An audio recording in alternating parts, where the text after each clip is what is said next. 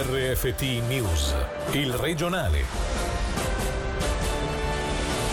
Buonasera a tutti dalla redazione di Radio Ticino. In primo piano le nuove direttive diramate dall'Ufficio federale della Sanità. I bambini sotto i 12 anni che presentano sintomi sospetti devono restare a casa e saranno sottoposti al test. Per i dettagli sentiamo subito Michele Sedili. C'è anche il test obbligatorio ai bambini con meno di 12 anni tra le nuove disposizioni diramate oggi dalla Confederazione. Tra le direttive, si legge nella nota ufficiale, i bambini che presentano sintomi compatibili con un'infezione da Covid-19 devono restare a casa. Per questo motivo, se entrati in contatto con qualcuno risultato già positivo, dovranno sottoporsi al test con lo striscio. Sulla pagina ufficiale dell'Ufficio federale della Sanità Pubblica viene spiegato inoltre che se risulta positivo, il bambino verrà sottoposto alla stessa procedura utilizzata per gli adulti, ovvero un isolamento con tracciamento dei contatti. In caso di risultato negativo, se non ha avuto febbre per 24 ore o la tosse è migliorata visibilmente, potrà tornare a scuola. Inoltre, in caso di febbre, anche se non si è entrati in contatto con nessun caso di coronavirus, è necessario stare a casa, ma sarà possibile tornare a scuola 24 ore dopo la sparizione dei sintomi. In caso di tosse, invece, bisognerà attendere tre giorni dal miglioramento. Con ulteriori sintomi, conclude l'Ufficio federale della Sanità, è necessario contattare il pediatra. In classe distanti ma nei bus ammassati è uno dei messaggi negli striscioni della protesta simbolica inscenata oggi in diversi istituti scolastici dal SISA. Il sindacato indipendente degli studenti infatti ha tornato a chiedere un intervento del governo per risolvere problemi come l'affollamento dei trasporti pubblici ma anche piani che non aiutano lo stress scolastico e sugli aiuti allo studio. Per il SISA sentiamo Rudy Alves. Purtroppo, contrariamente a quelle che sono le, le, dichiarazioni di rito davanti alla stampa, la situazione non è quella che si vuole presentare. Ecco che tutte le misure per far sì che all'interno della scuola, ma come all'esterno, non avvengano contagi non sono state prese e a dimostrazione di questo troviamo purtroppo il caso dei trasporti pubblici che entra in diretta contraddizione dal nostro punto di vista con le misure di protezione che sono state implementate all'interno della scuola, perché se giustamente all'interno della scuola devono essere rispettate una serie di, di, misure di sicurezza, in particolare la distanza. Ecco che dal momento che la scuola finisce o comunque prima che inizi la scuola, gli studenti si trovano confrontati a degli ammassamenti nei trasporti pubblici che di fatto non favoriscono quella protezione e quella sicurezza sanitaria che sarebbe necessaria per evitare di tornare nuovamente con il regime di scuola a distanza. Spicca l'aiuto agli indipendenti e agli organizzatori di eventi garantito dalla legge Covid al termine delle tre settimane di sessione alle Camere federali che si è conclusa oggi a Berna. A Palazzo Federale infatti è stata approvata la base legale per gli aiuti economici erogati per la crisi in atto e per tracciare un bilancio questa mattina ai nostri microfoni c'era il consigliere nazionale PLR Alex Farinelli che si è espresso pure sulla presenza degli attivisti per il clima prima sulla piazza federale. Il tema principe è quello della legge per il Covid, quindi tutti gli aiuti economici che possono essere erogati per esempio agli indipendenti o alle aziende che ancora oggi hanno grossi problemi, penso alle agenzie di viaggio, penso al settore degli eventi, ecco, il Parlamento ha confermato la base legale e quindi potranno continuare a ricevere gli aiuti. In più ci sono tutte le misure naturalmente a, a prevenzione di questa malattia, penso ad esempio al fatto che i test vengano garantiti e pagati dalla Confederazione, questo è stato deciso in questa sessione. Gli attivisti si sono comportati anche bene, nel senso ogni mattina che si passa passava per la piazza, saltavano, erano gentili, non disturbavano. Non critico questi ragazzi che combattono la loro battaglia, critico invece le istituzioni della città di Berna perché se c'è un divieto di manifestare durante le sessioni è perché c'è un motivo, non si vuole avere continuamente manifestazioni, il diritto loro ce l'avevano di provarci, ma la città avrebbe dovuto dall'inizio dire guardate non si può, tra l'altro gli hanno offerto comunque la possibilità di installarsi in un'altra piazza dove non c'è questo divieto, quindi non era un divieto di manifestare, ma un divieto di manifestare sulla piazza federale.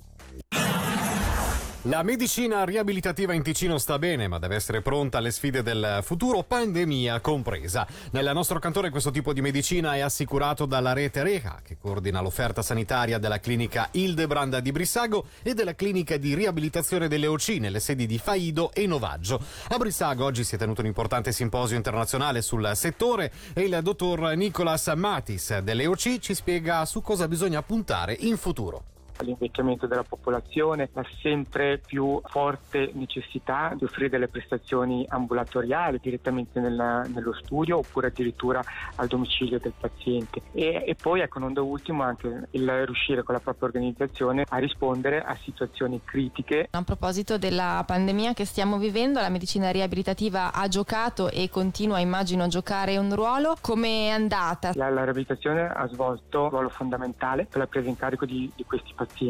Veramente le cliniche riabilitative sono pronte ad accogliere i pazienti e qual è il, il ruolo che hanno giocato? In sostanza il paziente che passava il periodo acuto della malattia, principalmente in Ticino, presso l'ospedale di Locarno oppure alla clinica Moncucco, ecco che arrivava in seguito da noi per essere sostanzialmente ricondizionati ecco, a, a, livello sia fisico ma soprattutto anche, anche respiratorio. Devi pensare che un paziente che ha passato parecchie settimane, addirittura mesi in, in cure intense, ecco che esce dal periodo intensivo molto disabilitato ed ecco qui che agisce la riabilitazione per ridare al paziente le funzionalità che normalmente sono state perse. Un vero ritorno alle origini di quello che era il carnevale di una volta, l'ho detto Alessandro Gazzani, presidente del comitato di Neviopoli, intervenuto questa mattina in diretta per spiegare meglio cosa resterà del carnevale nel 2021.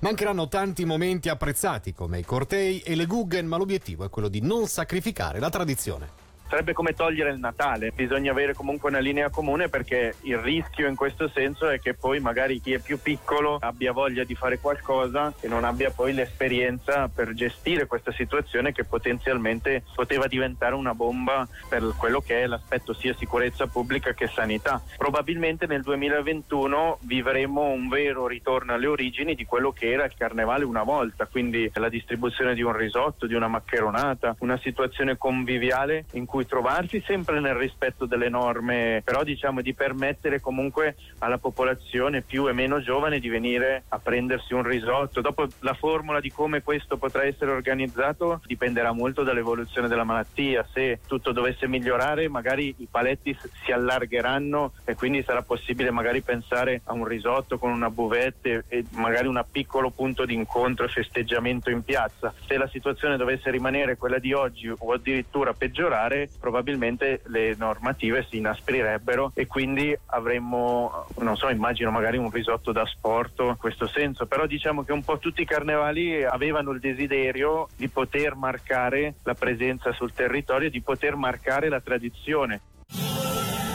Nel quadro della settimana europea per la sostenibilità, la Società Ticinese di Scienze Naturali, in collaborazione con la città, cantone e istituti di ricerca, propone il Green Day, una festa che affronta il tema della sostenibilità con diverse attività per la popolazione domani in Piazza del Sole a Bellinzona. Manuela Varini, presidente della Società Ticinese di Scienze Naturali.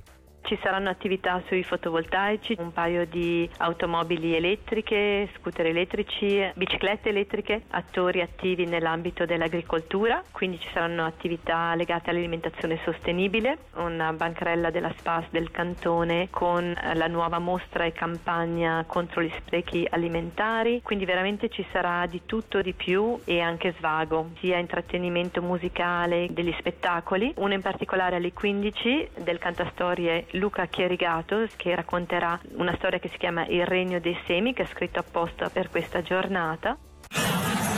Infine spazio al basket, perché i Lugano Tigers hanno presentato ufficialmente la stagione 2020-2021. Marco Galli ha intervistato il presidente Alessandro Cedraschi, sondando il terreno sullo spirito in vista della ripresa e sul perché la società non abbia avuto accesso agli aiuti finanziari della Confederazione durante il periodo Covid. L'ambiente mi sembra buono, si lavora intensamente e quindi le speranze di far meglio dell'anno scorso ci sono. Voi avete comunicato che gli aiuti non sono arrivati. La federazione in sé ha distribuito dei soldi in giacenza fra tutte le squadre, quindi non degli importi, si parla di 10.000 franchi, 12, mentre che la confederazione che doveva intervenire per tutti gli sport ha messo delle condizioni di prestito e noi di fare dei prestiti per poi doverli ritornare non ce la siamo sentita, mentre che quelli a fondo perduto che dovevano darci non avevamo i requisiti per poterli avere. Prima di chiudere vi ricordiamo l'appuntamento con Radiogrammi, fra poco parleremo della nuova oggettoteca che da settimana prossima aprirà i battenti allo spazio L di Locarno. Un'altra novità a partire da lunedì sarà proprio l'informazione di Radio Ticino, il primo appuntamento alle 6.30, due edizioni principali alle 7.30 e questo spazio regionale alle 18.45. Per il resto l'informazione tornerà ad ogni punto ora, quindi un'informazione ancora più vicini a voi che siete all'ascolto. Dalla redazione quindi, da Chiello, grazie per l'attenzione, buon fine settimana a tutti. Il regionale di RFT, il podcast su www.radioticino.com.